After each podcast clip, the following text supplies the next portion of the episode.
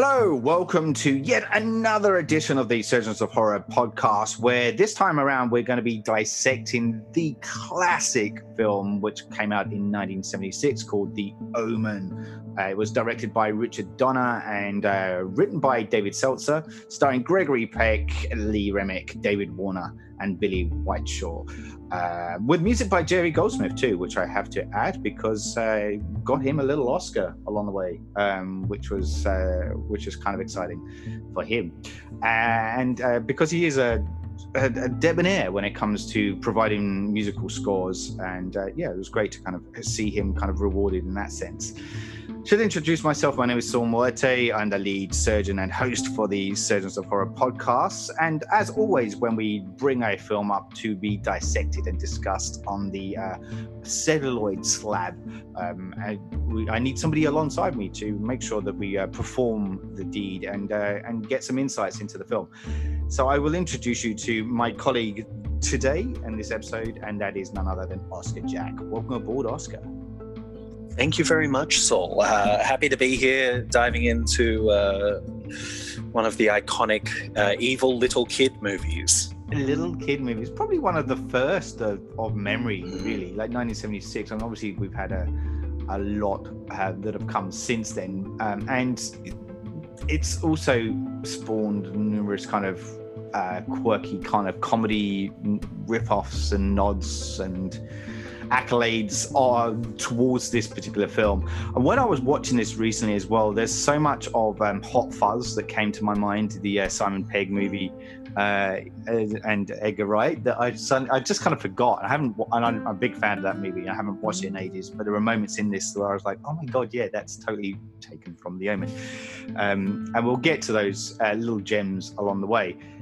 Uh, but we're doing this because um, it's 45 years since The Omen uh, was released, and it kind of coincided recently. I did a couple of articles on uh, the third day, um, Omen film starring Sam Neill because that celebrated 40 years since its release this year, and uh, Omen 4: The Awakening also got uh, its um, a history celebration with 30 years since that was released.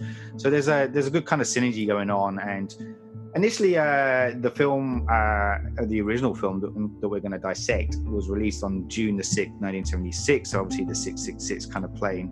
Um, and that kind of was released in the UK uh, uh, on that date. It didn't come out till uh, the States side until uh, later in the month, around June 25th. Um, and it's an interesting one because, as I said, yeah, Jerry Goldsmith won Best Original Score for the uh, for the film, um, which is a big thing for horror because, as we know, horror often gets snubbed in uh, the uh, when it comes to the Academy Awards. It was a huge, huge one for um, for Jerry Goldsmith. Um, but also like uh, the the reception, it went kind of gangbusters uh, from a box office kind of perspective. Got uh, 2.8 million um, and uh, you know, which is which is huge when it comes to that kind of response, and even critically. Um, interestingly, though, it kind of it was a mixed response. A lot of people kind of were calling it a, a silly film, or you know, um, a, a, bit kind of overly dramatic or tout in some places. Um, but I kind of feel like they missed the the concept of the movie personally um, when that came out. And naturally, when you're doing a film which is about the Antichrist uh, being uh, reborn uh, into the world, it's always going to be marked with controversy. And this film was, you know, without kind of persuasion, uh, was going to always have that kind of degree of controversy surrounding it. Uh, but what let's um so I, I, find it difficult to kind of know when I personally watched this movie for the first time because it feels like it's always been embedded in my psyche. Uh, and I, I know that I have watched it countless times though over the years. Um, but interested to know your perspective. Do you remember when you first came across this movie, Oscar, or? Uh, yeah, I for the longest time I thought I had um, seen it kind of early when I was a bit younger, when I was like 12 or 13 on Foxtel on Movie Channel. Uh, but yeah. I actually believe that I had never seen this movie and I had only seen ah. the remake. Uh, ah, so right. I, so the Julia Stiles and uh, Liev Schreiber movie. Yeah. Yes. Wow. Yes. Okay. I'd, okay. I'd seen that, uh, uh, and it wasn't until I re- I watched it apparently for the first time um, earlier in the year yeah. Uh, that I was like, no, it was definitely the remake that I saw. I was like, there's there's those little it, it, the things that stick in my mind from that remake uh, was surprisingly the things that they took most directly yep. from the original. Yeah. Um, and so just like just those little bits of images, uh, those little bits and pieces. Um, but yeah, it's it, it, was nice watching um, watching it so uh, recently, so that I can kind of come into this as a, a fresh fresh set of eyes. Um, yeah. I, I always find it really interesting, um, and it's uh, when when somebody's watched it like you have, where they've caught the remake and then they've uh, watched the original, because um, that's happened a lot, and um, and that's no um, disrespect to the, your journey into into discovering this movie. Um, I just find that modern uh, cinema audiences will obviously remember the more kind of fresher film, um, and and in some cases they will go and venture and want to watch the original. Um, so, and in some cases they don't. They're quite happy to. Yeah, the remake is what it is. Well, um, well, and the, and the, remake was such a part of that uh, that that mid two thousands wave of of seventies, uh, yeah. particularly satanic remakes because uh, you had you, your Amityville Horror, you had yes. uh, yeah the Omen, uh, not standing, but you had like the awful Fog, the Fog remake. Oh yeah, um, yeah, yeah, the Tom Welling, aka Superman. Um, yes. Yeah, yeah. yes. yeah, that was that was a really interesting period where they just they just remade like a dozen of those classic '70s horrors. Yeah, um, for, for all of those mid 2000, uh, filling them with mid 2000s uh, teens. Yeah, that's right. Uh, there, there, was a lot of them. A lot of them came along our way for good or ill, uh, and you know, even like the classic um, uh, slasher films as well, which kind of got remade. Um, oh, prom! Yeah, prom night. Prom night and, um, in there as well. Yeah. Valen- My Bloody Valentine, um, or, or like as a Valentine's Day. Um, a whole bunch of those. Ah, yeah, yeah, so much. Right. Yeah, yeah. That's exactly right. So, um, interestingly as well, because I, I, was just trying to uh, look in the background because um, I was supposed to have got this up ready, but in case um, there's a lot about the omen um, and and the curse that surrounded the filming of it too, um, which there's a really good uh, documentary series on Shudder at the moment, the uh, horror movie, uh, the horror streaming platform, and it's called Cursed Films, and there's a few in there, and Omen is one of them, and it is interesting. I kind of I watched it on the lead up to uh, our chatting, and you know, there's things in there like. Um, so the uh, um, Gregory Peck uh, was due to uh, fly out, I think, and he's uh, he ended up not catching this one plane. He got a different one, and the plane he was originally going to catch, I think, got struck by lightning, um, and it kind of was downed, um, and I think everyone was killed that was on it. So.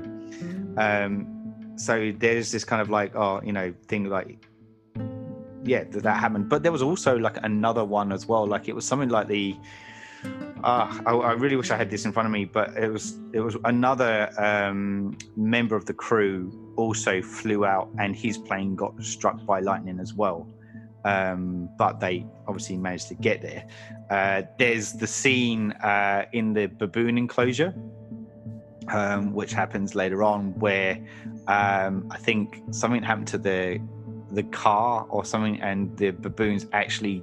Um, oh, that's right. There's, there's somehow one of the baboons got uh, able hold of Lee Remick's hair and was actually physically pulling her hair, so she had to go to the hospital. Um, following that too, and the shot that we see of her fear on her face is actually genuine fear because they're being attacked by baboons in an enclosure, um, and they just you know they thought it would be a good idea to provoke the uh, the alpha baboon and it just went crazy and they all kind of yeah were, were really in risk of, of oh my god it was, really, it was, a really, dumb move yeah, Um, never mess with the alpha baboon. No, that's right. Um, yeah, it just went crazy. Um, but there was also other things too. Like um, I really wish I had this stuff uh, in front of me, which is uh, frustrating. But I, I want to say that one of the film uh, crew members actually died shortly afterwards. The zookeeper that was supposed to, that handled the. Um, uh, I think he was it, where they shot it, the lion enclosure. He got killed like two weeks after the filming happened. So there's there's a lot of weird stuff around it, essentially, that kind of occurred at the time. Interestingly, though, uh, when you talk to Richard Donner and a couple of other people that were part of the film, I think it was one of the producers, when they're asked, was the film cursed? They say, no, I think, if anything, it was the reverse. The film was blessed because the key people survived. They do it, they went, like, so Gregory Peck, for example, wasn't killed. So if they, it was cursed, he wouldn't live to make the movie. And their argument is, is that, you know, uh, if anything, that if the devil does exist, he would want to be uh, recognized in the art of celluloid um, and and the idea of, of a film about his presence being kind of born into the world is probably one that he relish. And so they were kind of saying yeah i think i think if anything there was a lot of stuff that happened sure which is um you can't put down to coincidence. There was definitely something happening but it was almost like the movie was meant to be made not otherwise. So Mm. yeah so there's some interesting stuff stuff buried in there which i thought was kind of cool. Um yes i'm just having a quick scan to see if there's anything else i was going to mention on the on the curse stuff as well because um, yeah it, it- i just found it really quite uh, fascinating. Oh yes the lightning from the gods uh yeah. Uh, oh, so yeah, so it was apparently three striking lights on planes happened. Uh, oh, the IRA bombings was the other thing that was happening. So there was there was a lot of bombings that was going on uh, around the time that the filming was being made, um, and one of them was. Uh, I think it was one of the hotels or something got bombed, which they were staying in. Oh, this was the most creepiest one. I forget this one? Okay, so uh, the Omen is famous for the decapitation scene. Um, we will come to that as well when we start dissecting the narrative. Um, but um, the special effects designer John Richardson, um, who was uh, the I guess the uh, ar- chief architect of that particular scene, um, when he was working on another film, um, he was uh, with his wife Liz, where they got into I think it was a car accident and they had a head-on collision. Um, Richardson was knocked unconscious. He survived, but his wife was decapitated when a tire went flying through the window. Uh, when he came to, Richardson realized how eerily related the accident was to that scene in, in The Omen, um, which is like that was probably the most uh, creepiest uh, synergy of if there is a curse Oh my it. god, Yeah, that's that's so that is that's truly horrific. My yeah, god. yeah. yeah, It's it's These- horrible. these- yeah, Mm, I mean these the, these films that that um uh, you know, and I mean they've made the, this whole series of uh, series of cursed films yeah, uh, on Shudder. The, the way that they um, that that these certain films generally horror movies generally dealing with you know supernatural uh, kind of elements. Uh, obviously there are you know there are those times where it's you know like you know it's the producer loves leaning into it a lot but then also Oh, yeah. there are these times where you are just you look at the slate of things that happen and you you kind of have to think to yourself you're like what is is that something? That's got to be something that, like that that you know surely you know when you're dealing with with these kinds of uh, things and you you know you have there's such a focus of such a large group of people yeah, uh, about these things. Uh, I mean, like for me, I, I, you know, I think that that creates a bit of a, a bit of a, you know, a, a, law of of of, uh, of attraction yeah, um, exactly. for for for, uh, uh, for attention. Um, Yeah, yeah. these yeah. kinds of things. That's exactly right. And like, I think even in that in that series, the cursed films thing that I was saying about on Shudder, like I think I can't remember who was saying it could could have been the producer. He just said like you know, um, if there are other supposedly cursed films out there, but when it's uh, whenever it's related to a horror film, it's it always amplifies that kind of notion of what a cursed film is. You know, like you got the Wizard of Oz is a fine example of what was supposedly a cursed film, and yes, we hear about it, but you don't hear it as much when it's attached to something like The Omen. Or, or Poltergeist, for example, is another one of those examples of supposedly cursed movies. So, um, yeah, anyway all good. Mm. let's uh let's start dissecting the narrative then. Let's start kind of opening up the beast as it were and kind of having a chat around what happens. Uh, so in in the film we're opened up uh it, we're set in rome in italy. Um it is june the 6th 1966 666 um which oh and it's at 6 a.m as well. So uh when this uh, moment happens at the beginning, and this is where we meet Robert Thorne, played by Gregory Peck. He's an American diplomat, and he's been hurried to a local hospital where his pregnant wife, Lee Remick, is going into labor. Uh, when he gets to the hospital, he's informed that his child was a stillbirth, stillborn, and uh, they, yeah, wasn't able to kind of uh, get, keep the baby alive. Um, and a priest named Father Spiletto, played by Martin Benson, then offers him the choice to adopt a baby boy that has just been born at the same time who has no parents. Uh, Thorne is a little bit reluctant to do this, but knowing his wife will be devastated by the news of the death of her real chi- child, he agrees to the adoption. Now, this boy's name is Damien, and he moves to England with uh, his mother and father when his father is appointed. So, we're talk, talk, still talking about Robert Thorne. Gregory Peck is appointed U.S. ambassador to England. When uh, so all this time, like um, Lee Remick's uh, character, the wife, is unaware that this has happened. It's uh, truly like a, a deep mistrust uh, Yeah. of, of your spouse. Like like Yeah, yeah. to lie that your your your blood child has died uh, and you've just done the old swapperoo. I think it's like. I think I, th- I think that's truly maybe one of the most heinous things done in the movie, uh, in a really uh, real uh, kind of way. Um, and there's such it's well because. Uh, and I noticed so strongly that when we, after we kind of come out of the Rome prologue, and we yes, we um, uh, they're they're kind of house hunting, yes, um, and kind of expecting uh, that first chunk with little Damien running around is is is so incredibly normal.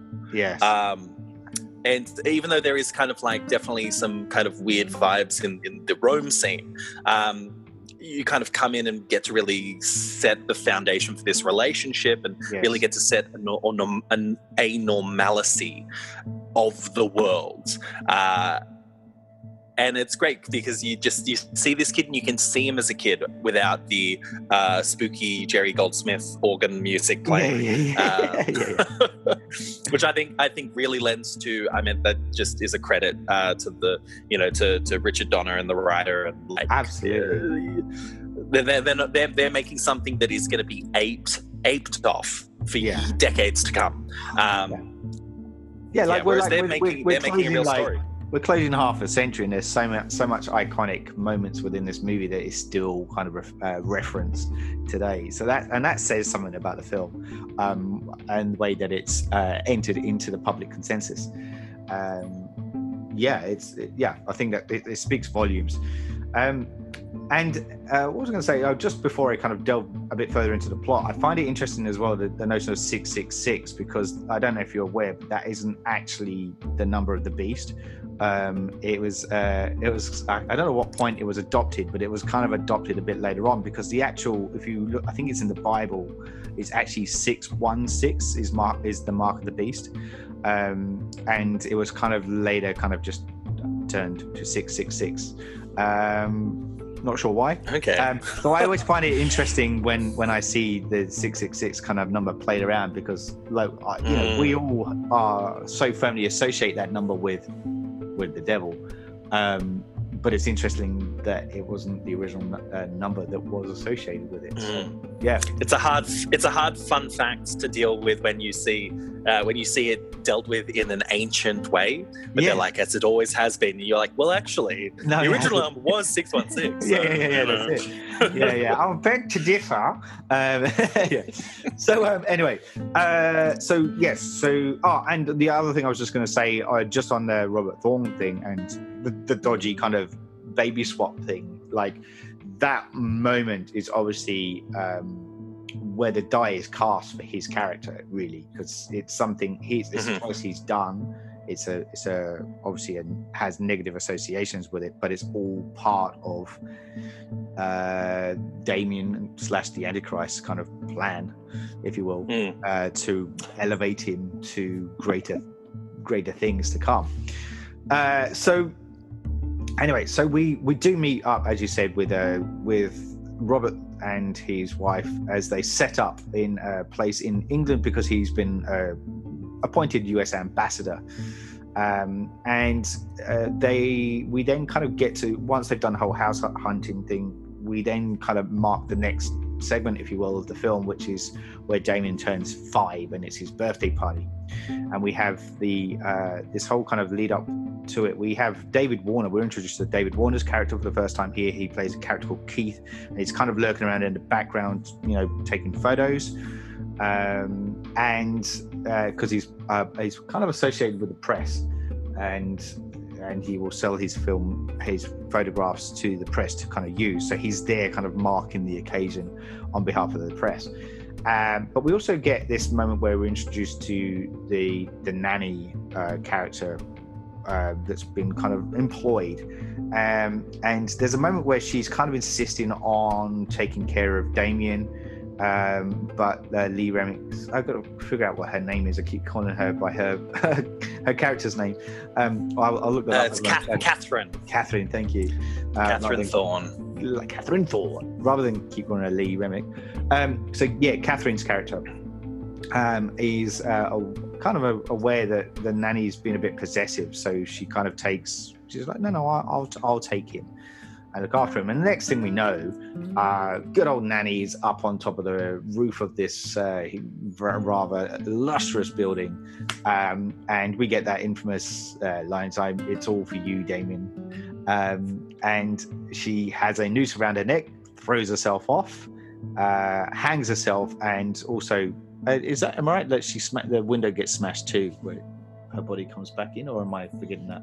Anyway, um, Mm. but anyway, so she I believe I believe that's the, yeah, Yeah. that's the case. she hangs herself. Um, but there's a moment as well where, while this is, a, while obviously this shock moment has happened, there's a beautiful shot with Lee Remick, close up shot, aghast while she's holding uh, Damien, comforted in him. And his attention, though, is elsewhere because there is a dog, uh, Rottweiler, kind of lurking in the background, and there's the ominous music kind of playing while they kind of Mm. play a staring competition with one another, um, and uh, and a little wry smile comes across uh, his face. Um, yeah, Yeah. it's cool Yeah, the- it's the re- it's the real moment of of you know like if you don't know what movie you're walking into at this point you're like okay kill the kid Yeah, the kid needs yeah, yeah, die. yeah. um it's it's because it's truly i mean the, the movie it's i think one of the reasons that it is so highly regarded um i mean these deaths aren't super numerous there's like No. a good handful but all of them are so incredibly iconic and Yeah, so incredibly it's like still shocking and Yes. still like like really affecting um Yes. because it's uh, uh, pretty pretty much all of them there is you you get the reactions of the people. You get the the, the kind of reality check of the horror. Um, and uh, uh, when it when it is something that's a bit more kind of uh, uh, uh, open like this i mean you get all of that that uh, yeah her just stepping off and hanging herself is just uh, is just truly truly uh, yeah truly horrific. Yeah. um, and such a great way to kick off um, kick off the horror of the movie. Yes, one hundred percent, one hundred percent. Yeah, it's uh, yeah, you, you you exactly what you said. You you know what you're walking into. I really like the I, I really like the the dog component too because um, the, it kind of strikes the whole kind of hounds of hell uh, symbology um, that's associated with it. Um, and interestingly, on that, it wasn't meant to be a Rottweiler to begin with. I'm pretty sure it was meant to have been a German Shepherd. Um, That was the initial idea, um, but they ended up, for, for good or ill, I can't remember why, but they ended up with the Rottweiler for some reason. Um, and that would have been very interesting Yeah. um, to switch them out, uh, particularly because uh, I think it was it was only a few years later that Gregory Peck would uh, star in The Boys from Brazil. Yeah. Um, that also has a very iconic dog scene. yes, Um, it does. in, in his in his truly wonderful uh, 70s kind of exploitative uh, uh, uh, horror films. Yes. Oh yeah, that's right. That's right. It would be interesting too because I don't know. I've always associated Rottweilers as, as a bit more of a, a menacing canine, um, and and I, I think because they're both guard dogs essentially. That's what their their purposes are. But I think because my aunt had a German Shepherd, uh, and, and its bark was always worse than its bite, so to speak. It was a very loud bark, but it was a guard dog. It's there to protect. I think Rottweilers have a similar thing to them in that association. They're, they're there to protect and they're loyal to those they protect. So it's kind of it is kind of cool in that respect when we come tie it back to the movie, um, because that's what they're there for. In this case, it's there to protect the Antichrist and and uh, look over it, make sure he's doing okay. Um, when we come back to the movie, though, we're, we're cut to a few days later, and we have a new nanny that arrives on the scene. Uh, her name is Mrs. Baylock. She's played by Billie Whitelaw, and um, her performance is great in this too. Um, and she's basically sent in to replace her, but it's kind of not really clear. Um, She's, she's kind of come in on, on her own accord. It's, yeah, it's they're like, oh, we haven't sent for anyone, yeah, and she right. just kind of plays the uh, the uh, oh they've they've organized it. yes, it's- it's- yeah, yeah. that's right. There's no there's no paperwork. There's no, No. like yeah, yeah, there's no confirmation call. It's just like I'm here. Don't worry. yeah. Um, you're okay. Which, yeah, Yeah. these days, these days, you're like, oh yeah, all right, sure. Yeah, yeah, why Uh, not? We're not going to back that up. Uh, yeah, so she's on the scene and she immediately uh, challenges Kathy's authority uh, when she's instructed to dress and ready Damien to attend a church wedding with them. Mm. Uh, and she does so. Uh, she does as she's told, uh, um, even though she's kind of saying, "Well, no, he doesn't want to go to church." Um, anyway, so they kind of leave for the house. Oh yeah, Thorn at this point he's kind of quizzed about what happened around the death of of the previous nanny, and it's kind of uh, hushed, put under put under the carpet a little bit.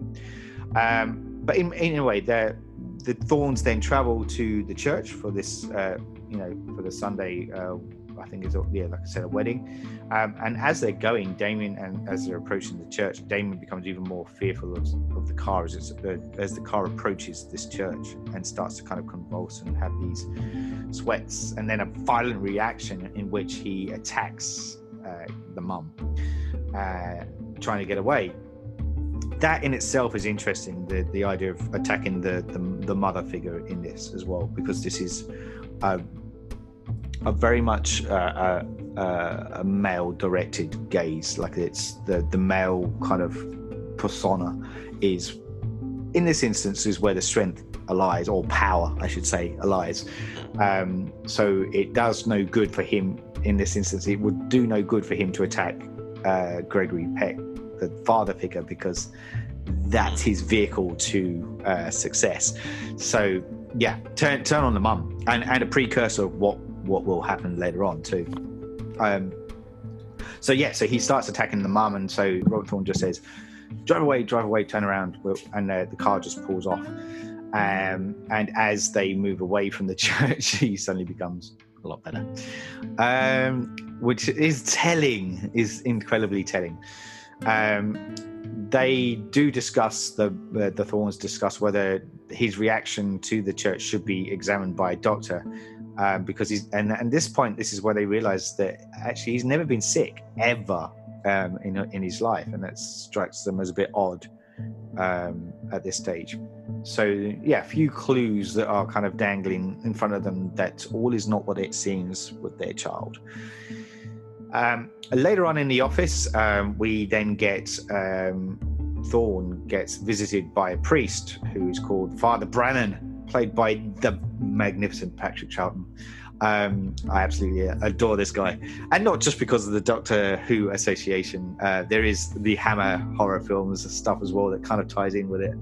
Uh, this guy's a legend, um, and he can uh, visits Father Brent, uh, sorry uh, Thorn because he claims to have been present during Damien's birth in Rome five years ago. He basically begs Thorn to accept Christ because only then can he fight the son of the devil. The priest, though, is just escorted from uh, by security. Uh, for, uh, Damien, uh, sorry, um, Robert Thorn just believes that he's um, just uh, a mad kind of rambling priest, so dismisses him, sends him on his way. Uh, so he's escorted by security. Jennings, though, um, uh, the photographer, David Warner, is outside. He, he takes note of this visitor he's taking photos as he does. When he starts to develop the pictures, though, um, during the day, he started noticing some strange things going on with the development. In that the priest has this dark object, like a javelin kind of shape, over his head, and in the pictures he, uh, in the pictures that he appears in, but the anomaly doesn't appear anywhere else in any of the uh, films. It's only the ones that have the priest in the shot. We then have the next scene. Oh, do you want to say something to that, buddy? Well, it's, it's, uh, does he also notice that with a picture of the nanny before she killed herself? Uh, I does he notice it at that point or not? Does he start putting that together? Good point. Because I'm, I'm, not, I'm not sure whether he he, he uh, whether he has more of a pool to draw from. I, I think it's definitely the, the priest that he like clocks it. Yeah, and then kind of like because he's been taking pictures at the birthday party prior. That's right. So he does. Uh, the, yeah, go on. Sorry, Oscar. Yep. Yeah, yeah, no, no. So there, there's just those little uh, final destination uh, no, no, notations. A yeah. whole, a whole like franchise of horror films that have almost literally come from.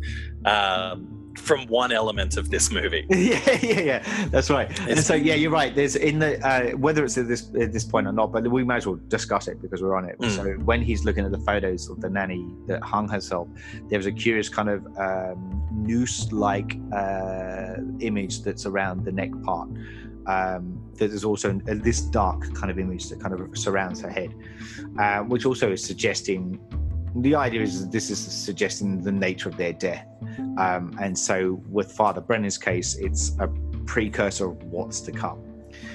Um, so the next uh, scene, we see Kathy Thorn uh, with Damien ah, this is the safari park scene where they, as I was talking about earlier, where they drive into the baboon enclosure, and they uh, the baboons start reacting uh, in fear and or anger towards Damien and his presence. So it's like this animalistic way of just knowing that there's this dark energy amongst them, and they react to it.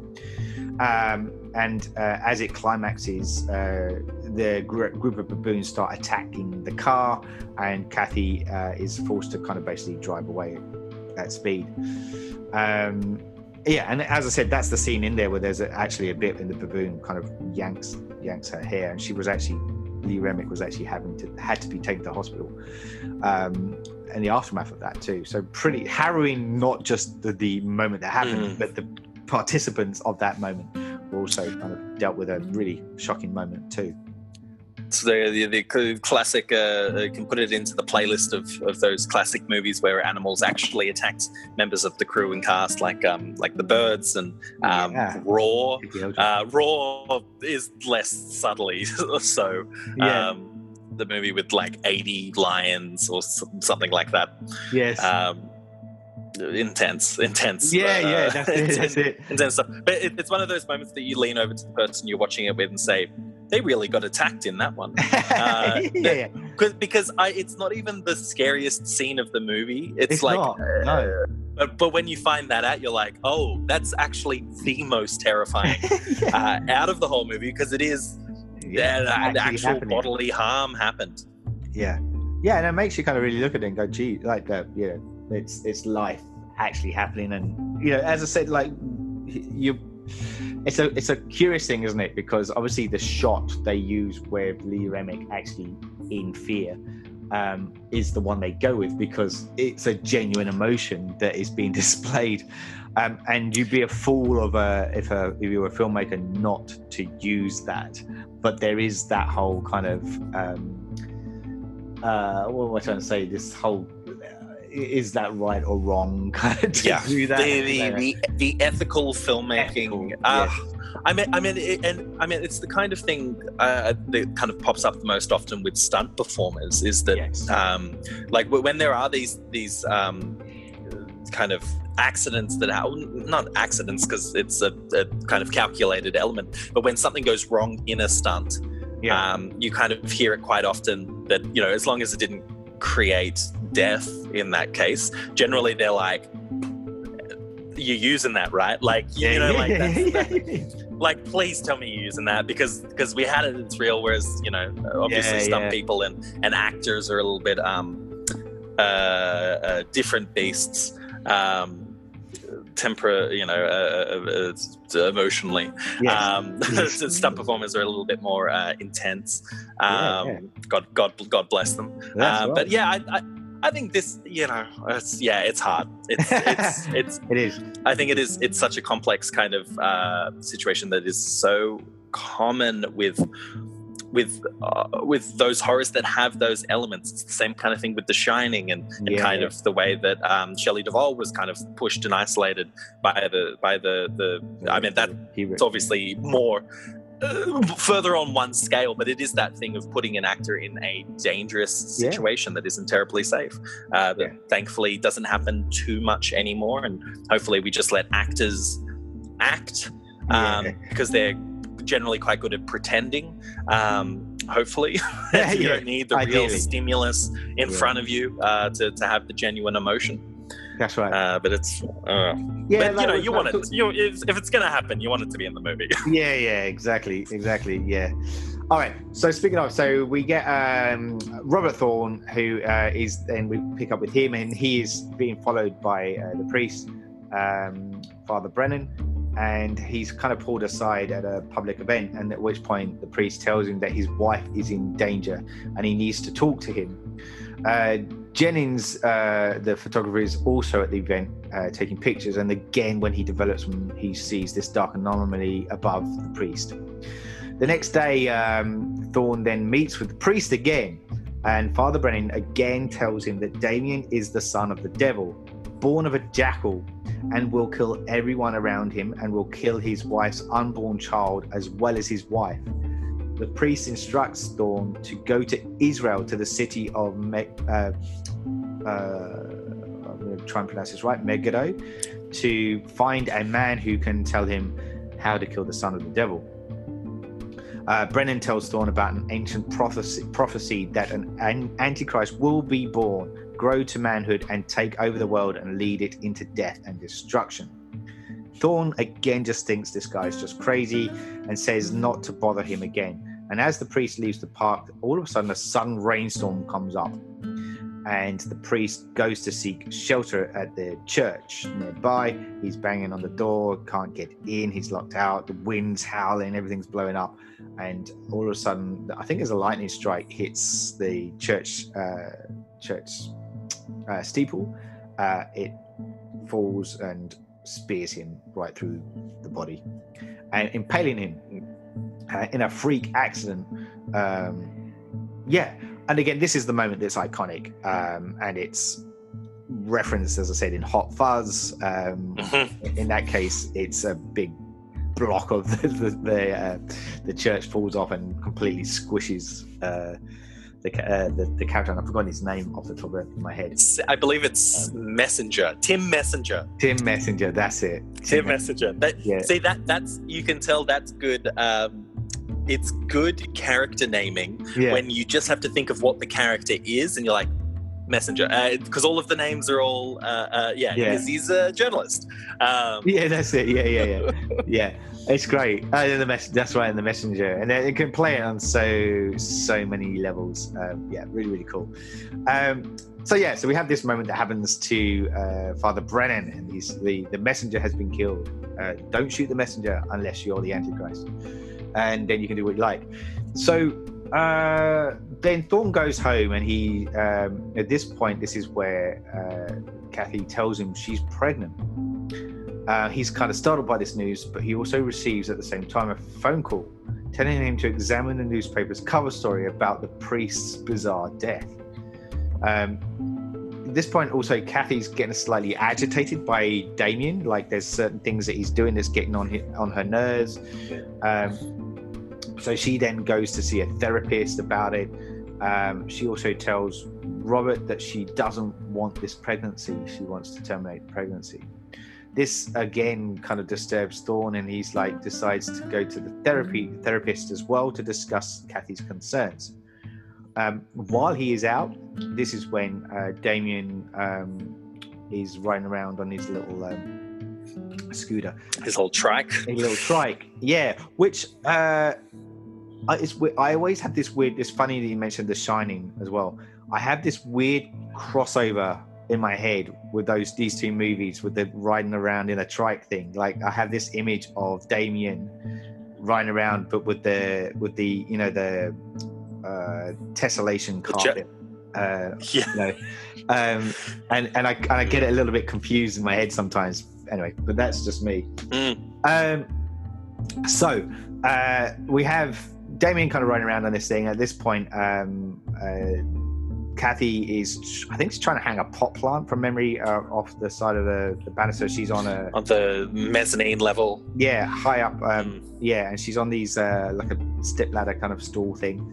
And of course, we can see this happening um, a mile off. Well, it's it's the uh, it's once the the nanny opens the door. Yeah, Um, he's he's because he's riding around, and then she just opens the door, and he goes riding straight out uh, Yeah. into the rest of the house. Um, and it's just that, yeah, it's the it's the cutting from the the the damsel in distress on the train rails to the train just rocketing towards Yeah, yeah. them, cutting back and forth. nice, nice analogy. The uh, yeah, uh, exactly that, and we, we can see it happening. Yeah, and it's it's shot in that way that we know it's going to happen too. At this point, of course, he glides into the uh, the stall that the mum is standing on. She tips over, loses her balance, and is hanging on the the base of the banister, essentially part of, of the mezzanine. And uh, Damien just kind of is just looking at her with a very blank look as she's pleading with him to help. Um, and then she loses her grip, slips, and falls to uh, the ground below. Um, and uh, this uh, injures her, and in the process, of course, and kills her unborn child. Um, so that job is done. Um, there's no rightful heir that's going to take place uh, of uh, in to step aside uh, in place of Damien. Um, and at this point, uh, Jennings, the photographer, also calls for Robert Thorn to meet him, and he shows him the photographic anomalies with the old nanny uh, that we were talking about before, the one that hung herself, and Father Brennan. Uh, Thorn then tells him about the priest's warnings. Um, and Jennings said he's now involved because he found an anomaly on a picture of himself in which he has no neck. Um, Jennings takes Thorn to the priest's residence, which he has access to due to the police investigation into his death, and they find an old, odd collection of crosses and Bible pages everywhere. Um, this is at the point where then Thorn and Jennings then travel to Italy to kind of find this uh, prophet, pro, uh, pro, the prophecy, um, or or the, the the- Brennan guy kind the- of mentioned. Um, yes, because there's the the the man who knows about the prophecy, but they also need to seek out the priest who oversaw that's it. um, yeah, that's in right, it, yes. who is in Italy. Yes. Yes, that's right. That's right. So they're two birds, one stone scenario uh, to try and get to the bottom of what what it is that's going on with this Damien. Oh yes, because they go they go to Rome to look for the birth records. That's it. yeah. Um, Yeah. Yes. That's right, yeah. So, um, and this is when um, they find uh, a, the priest that gave him Damien at the hospital um, while they're in Italy. They quickly learn that the hospital where Damien was born burned down in a mysterious fire five years ago. Uh, along with all of the birth records, so they have no, they can't track any evidence of of Damien's birth. Um, they then go and find the priest, Father Spiletto, living in a remote monastery, only to find him in a very grave health, um, very ill.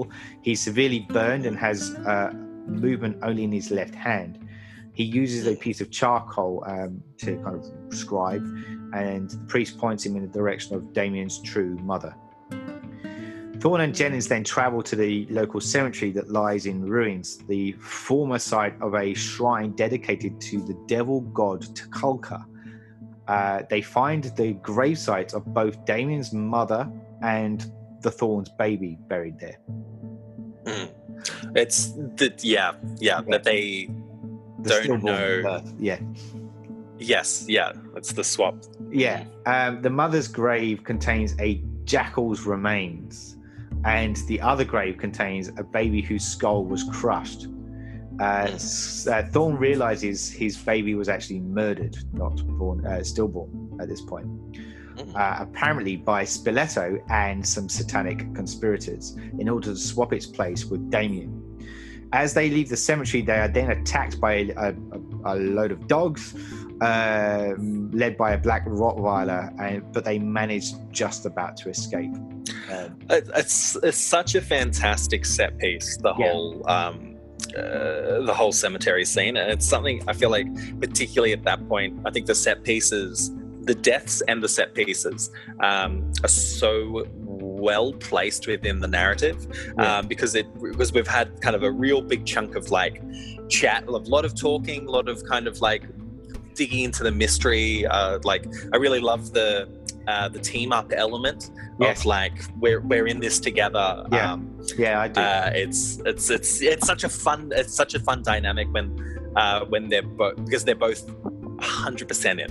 They're both they they they they need to they need to find out what the, the truth behind all of this is, and just the the moment of, of pulling up, um, uh, uh, uh, pulling up the uh, the the the the um, the tomb of the mother yes. um, I don't even know what I was kind of uh, thinking. I was like, oh, it's a, it's literally a jackal. It's like it's it's it's it's straight up. It's not it's not um, religious hyperbole of like yeah, yeah. you know his mother was a quote a jackal. Uh, like you know whether that meant if that had symbology. It's like no, he was literally born out of a dog yes. um, out of a out of a you know or you know uh, it's it's yeah it's it's it's such a uh, like wonderfully stylized scene it is like Yes. truly so incredibly gothic yes. um and and and it, it really feels like um like it's uh uh like a like a true descendant of like one of the universal monster movies yeah, um, yeah. It feels like a cemetery from you know Frankenstein or you know uh, uh, you know one of those um, great movies. It's, Yeah, yeah. it's wonderful. Yeah, and you've got, you've always got like well, you don't always, but it's always nice to have a cemetery scene in, in a horror film. Um, you know, it because it's you know it's the earmarker of of what we are all destined to to become. You know, we are we're all we all have uh, graves with our names on them.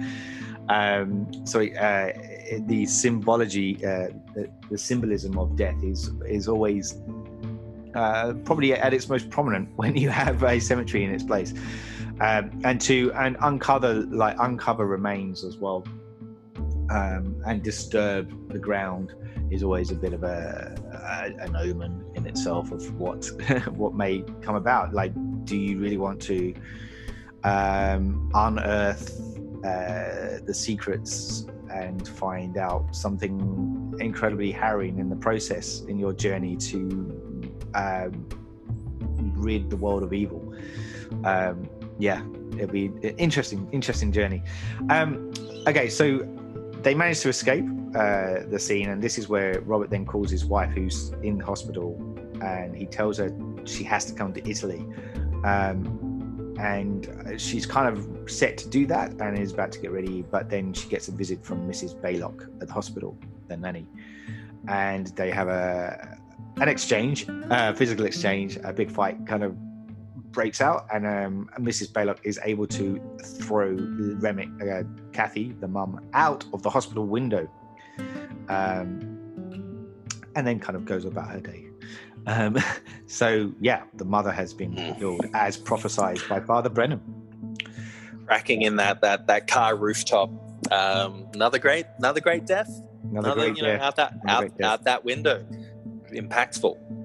Because you you you and there there's an element that we kind of skipped over with the photographs is that Yes. uh, when the photographer first took the pictures of the priest, it the image was not on the priest, but it was near it. Yeah, and and so it has this element of uh, these people there is a chance uh, you know obviously the path that they've continued down has kind of ensured their death. Yeah, um, but it is that thing where there is that little bit of hope it is not a kind of completely grim uh, uh, uh, grim kind of outcome no, um, which is so important for the movie, for the success of the movie, uh, Yeah. and for the like the ultimate kind of payoff. Because you are like, oh, there's there's a chance, there's a chance, and they just keep on missing it. The wife Yeah. almost got away. She almost, if she got out, she would have been fine. But it was just that thing where the the um the the turn of the screw, you know, it just Yeah. keeps on getting exactly. tighter and tighter on them.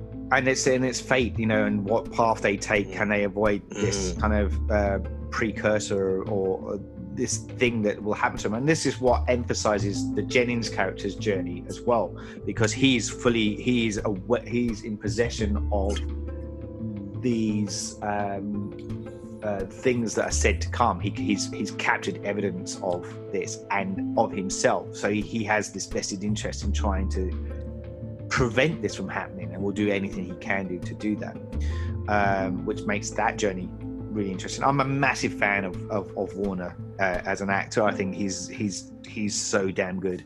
Um, and this is probably uh, one of his uh, better performances of many uh, performances that he's done. Um, so we get uh, robert then um, back at the hotel thorn receive he, this is where he receives the phone call and he finds out that his wife has apparently jumped to her death from her hospital window, um, and he is completely surrounded by grief at this point. And we have that beautiful moment where Jennings comes back and he kind of tells him what's happened. Um, and he basically says that he wants to go to Megiddo and that he wants Damien to die. This is he's this is the turning point for him. He's like, no, like he's destroyed everything precious to me. I need to stop this. So Thorn and Jennings then head to Jerusalem, and this is where they find that uh, Megiddo is uh, uh, an, an archaeological dig in the process, and it's almost completely underground.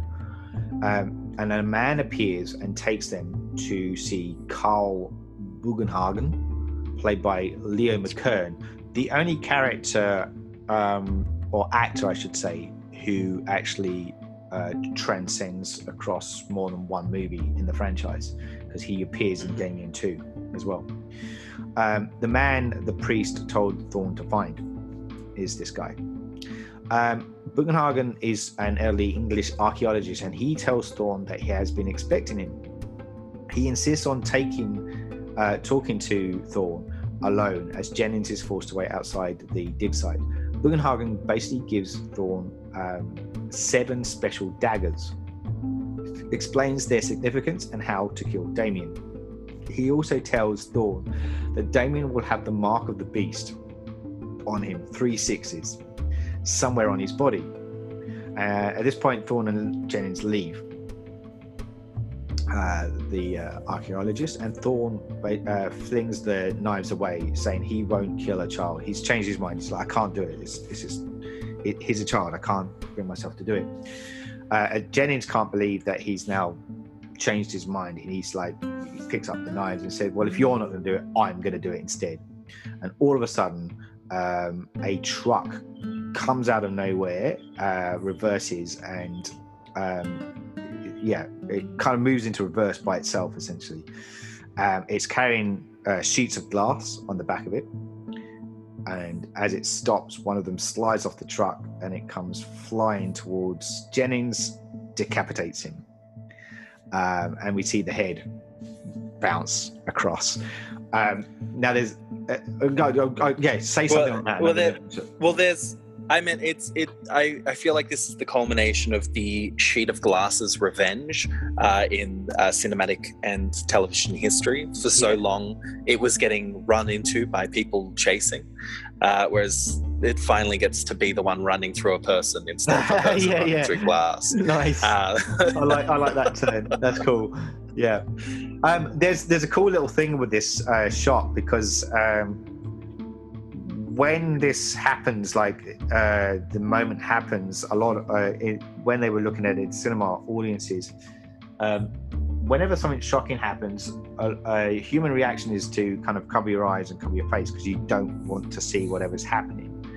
And there is this kind of rule of thumb, like it's just a human thing where you almost like you count to three in your head and then you look back up um, at something, and it's a it's, it's a beat. The beat of three is quite a common thing. You see it often in repetition, where in in horror films where they'll show or something will happen three times or like two times before the third thing. So like jump scares as an example, like you get two moments where nothing happens you think something's going to happen and then all of a sudden the jump scare happens on the third the third encounter similar kind of thing um so yeah so he- you know this is the the, the brilliance of of Donner uh, and the editor in that they went right i want you to hold it for another second with that the head bouncing extra. So the idea is that in the audiences they cover their eyes they see it happening they go oh god that's terrible when they cover their eyes and just when they think it's done they look back up and it's still happening um, so Mm. it was a great way of like a double uh, double punch uh, moment uh, which is again great great filmmaking um, so yeah so jennings is is dead he's he's he's out um, and uh, at this point um, Thorn basically goes back home. He he has he picks up the knives and he's like, no, this is even more important now. Like I, I have to carry this mission through. I have to kill Damien. He returns to his house that night and he Uh, finds. but he does need he does need he does have the doubt of like I need but how do I know how do I know it's like he's Yes. got he'll have the sixes he'll Yeah. have the mark on his skin he's like I I need know to every find that. he's like Yeah. it must be under the hair because he know you know his his son he knows that he doesn't have any birthmarks Yeah, yeah, that's right. Yeah, there's got to be somewhere that's been hidden. So he goes to, he picks up the knives, he goes home, and he's basically like determined to prove that this is the case, that this son is the Antichrist. So uh, he, it's nighttime, as I said, when he gets there. Um, he uh, there's a Rottweiler waiting for him, um, but he manages to uh, trap the, the Rottweiler in, in the basement um, and get away from it, and then gets up to uh, Damien, who's sleeping, and he has some scissors, and he basically starts cutting his hair, uh, looking on the scalp for the birthmark, and that's where he comes across the three sixes. Um, and just as he discovers this, um, Mrs. Baylock then enters the scene, and she basically attacks him, and uh, as he he's trying to take Damien downstairs. Um, there's a bit of a skirmish that happens, but he manages to uh, stab her with a kitchen knife and uh, get away. With Damien uh, jumps into the car, speeds off to get to the local church. Without actually, I think did he knock down the gates to the house? I think on the way out, and so it's because it's a, an Mm. ambassador's residence. It's it's heavily guarded. So I think this is then um, alerts the guards and then the police that uh, something is amiss, something's going down. So they are in pursuit of him too. Um, and a police, uh, yes, a police officer also sees him pursuing, uh, sorry, speeding. So he goes off in, in pursuit as well. Thorn then drives to the church with several police cars on his tail. He gets to the church and takes Damien kicking and screaming to the altar. He's a, he gets the daggers. He's about to stab Damien with the dagger. He has it poised and ready. The doors burst open, and we have the police officers warning him, "Don't, don't make the move. You, you know, if you if you move, we'll shoot you." And uh, Robert takes no heed, wants to get the job done, tries to plunge the knife down into Damien, but he's then shot and killed. So we have our her- hero protagonist killed in this moment. And we get our epilogue, uh, where the film has uh, the it's the funeral of Robert and his wife, and it's in Arlington National Cemetery, and we see Damien has been adopted by Robert's brother, who is actually the president of the United States. Um, and Damien uh, has this point where the camera focuses on him. Damien looks into the camera and he smiles somewhat menacingly as the prophecy of the Antichrist is being fulfilled. And we have our credits at the end. This scene is uh, the, that's one scene at the end is is also an iconic uh, shot in itself, um, and it sets the tone of of of the whole of the movie. It's that resting beat, if you will, that uh, essentially, despite everything, the Antichrist is still uh, looming and and is set to carry out his will. And because of that, it's almost it was almost inevitable that I'm, I'm following the success of this film. It was always inevitable that there would be more to come, um, and we do get that uh, to a degree as well. Um, but let's just mark our motion and our, our conversations just on this film what, how did you? Uh, so you, when when you watched this moment, were you aware of that, that the ending of this? I mean, because I know you had seen the first film, but was it how was it that iconic, or was it? Yeah, I, I was I was definitely aware of of of, of that moment of the yes. kind of the turn to camera and smile, the the fourth wall break. Yeah. Um, uh, I, yeah, I guess it is a fourth wall break. Uh, looking at the audience and, and, and smiling menacingly. Yeah. Um, that that, that he's that he's won. The, the bad guys won uh, for this, um, which I mean really like is a relatively new phenomena in particularly American film, uh, yes. uh, because I know that with uh, with the Hays the Hays Code. Um, that was a big part of it was the bad guys could not win. Yeah. Um, that, that, that like people who did bad needed to have just desserts. Um, this just such a funny thing that that was a moral dictation uh, for yeah. decades of cinema. Um, but I, it, it, it well, I think I think a lot of it is because uh, audiences want to come out feeling uh, good at, a, at the end of a movie. So and that reward and satisfaction, right? Um, mm. but, but the problem with that is that it that, that's not always marked in in truth because no know, good good doesn't un, you know shock horror folks good doesn't always triumph over evil sometimes it can go the other way um, and this is what's the beauty of this movie too because it's and i think it i think what's great about it is like the antichrist is written like it's in it's in uh, in the bible um, but uh, the idea of of the devil is across many religions. Mm. And um, so for me, the idea of if it chose a different direction, if it chose a different a way of kind of saying that you kill, if you kill the devil, what what left is there? Like, because the devil is the the epitome of, of evil, right? So, in a way, this had to end this way because it's mm. telling it's telling us that evil is always going to be present. Um, yeah. Yeah.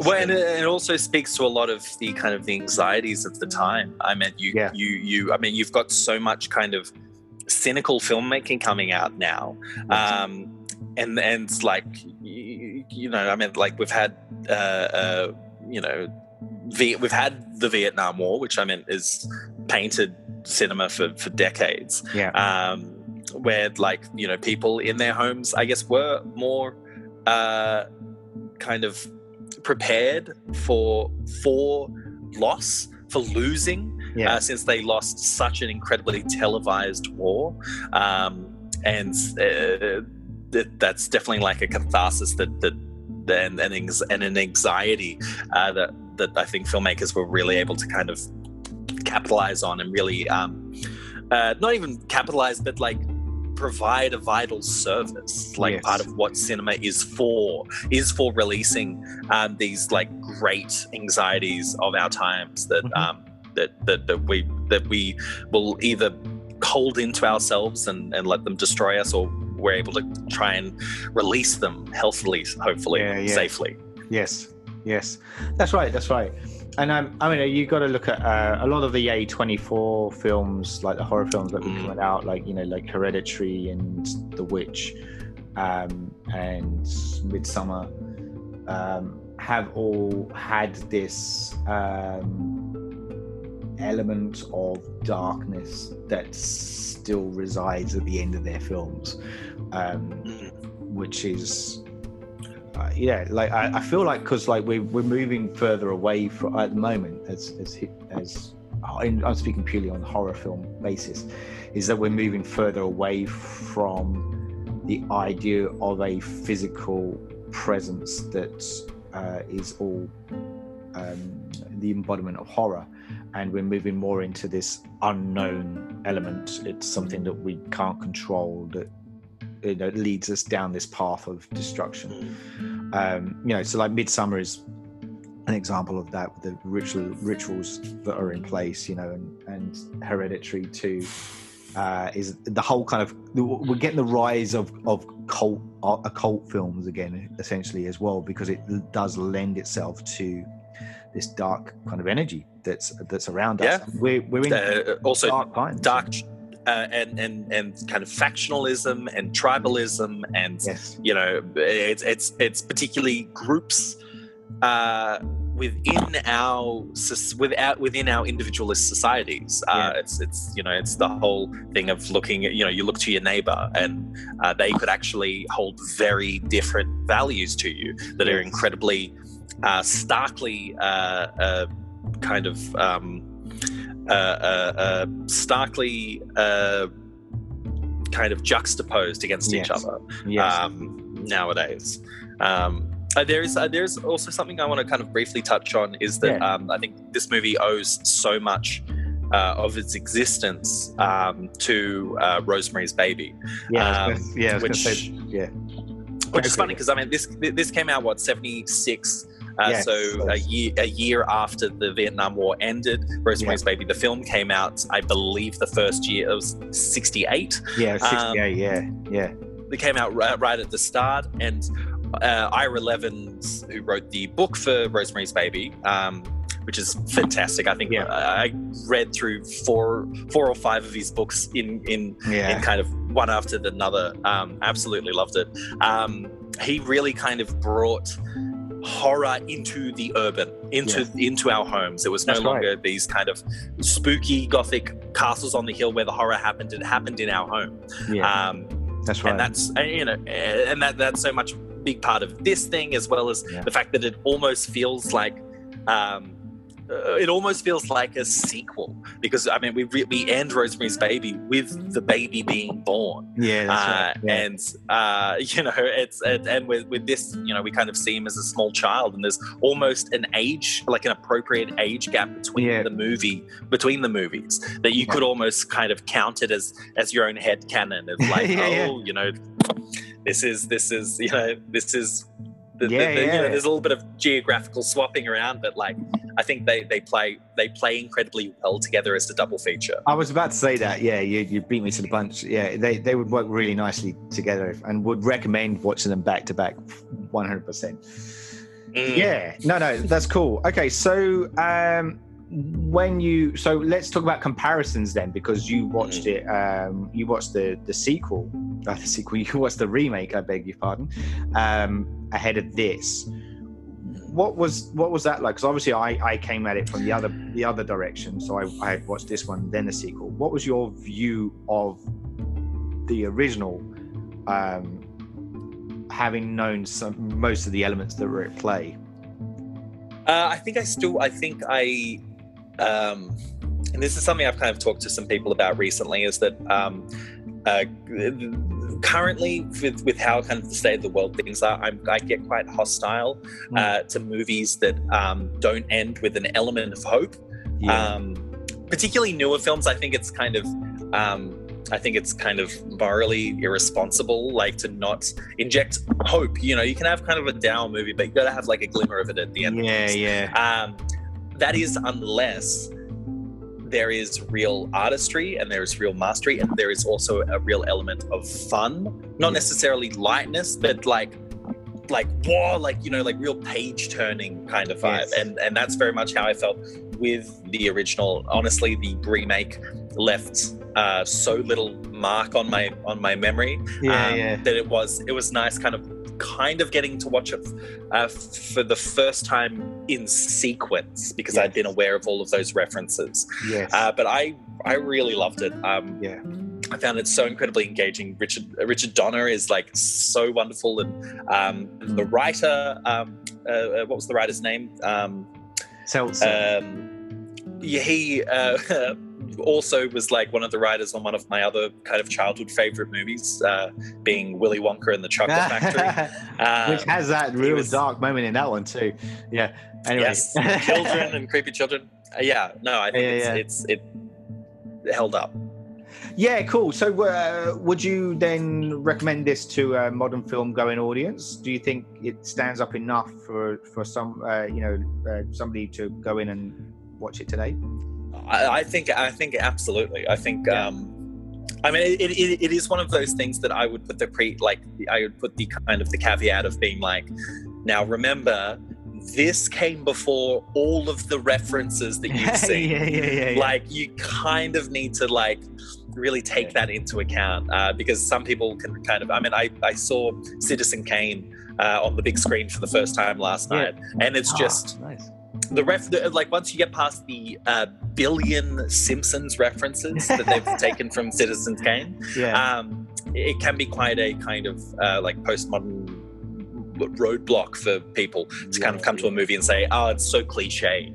Yeah, but then you kind of like that's where the cliche came from. It was yeah, it wasn't cliche when they did it. So like take that into account. But i, I even then i don't think it, it, it suffers terribly from that. And i think Yeah. it, it um, i think the performances are really great. The, the the the all of the deaths are really impactful.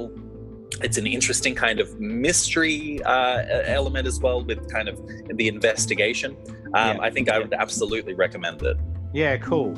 Yeah, I, I definitely would too, but I feel like maybe I'm a little bit biased because I, feel I feel like the Omen. Is it, I was quite excited when uh, the notion of having this chat around this one uh, because it's one of the big ones, you know, and um, and I think that, that it's not just because people say it's good. It's one of those ones you sit down and it is bloody good, um, and I really enjoy it. And it's one I always like coming back to and revisiting as well.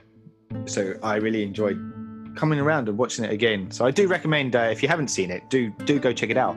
If you have seen it before and like us have uh, seen it more like me have watched it on numerous occasions, what is it about it that you love? To do let us know. Kind of send off uh, your thoughts uh, to our social channels, uh, either at Facebook and or Instagram and Twitter. Uh, and hit us up and let us know your thoughts because I'm keen to keen to know until then, I think this is a point where we'll probably bow out and uh, thank you for listening to our ramblings around The Omen, uh, 1976 film directed by Richard Donner, starring Gregory Peck and Lee Remick. Until then, I'm your host, Saul Muerte, and I'd like to just extend my thanks once again to my colleague, Oscar Jack. Thank you for joining us on this one. absolute pleasure it's all it's all for you damien It's Look at me. It's all me. for you, Damien. It's all for you. Until then, goodbye.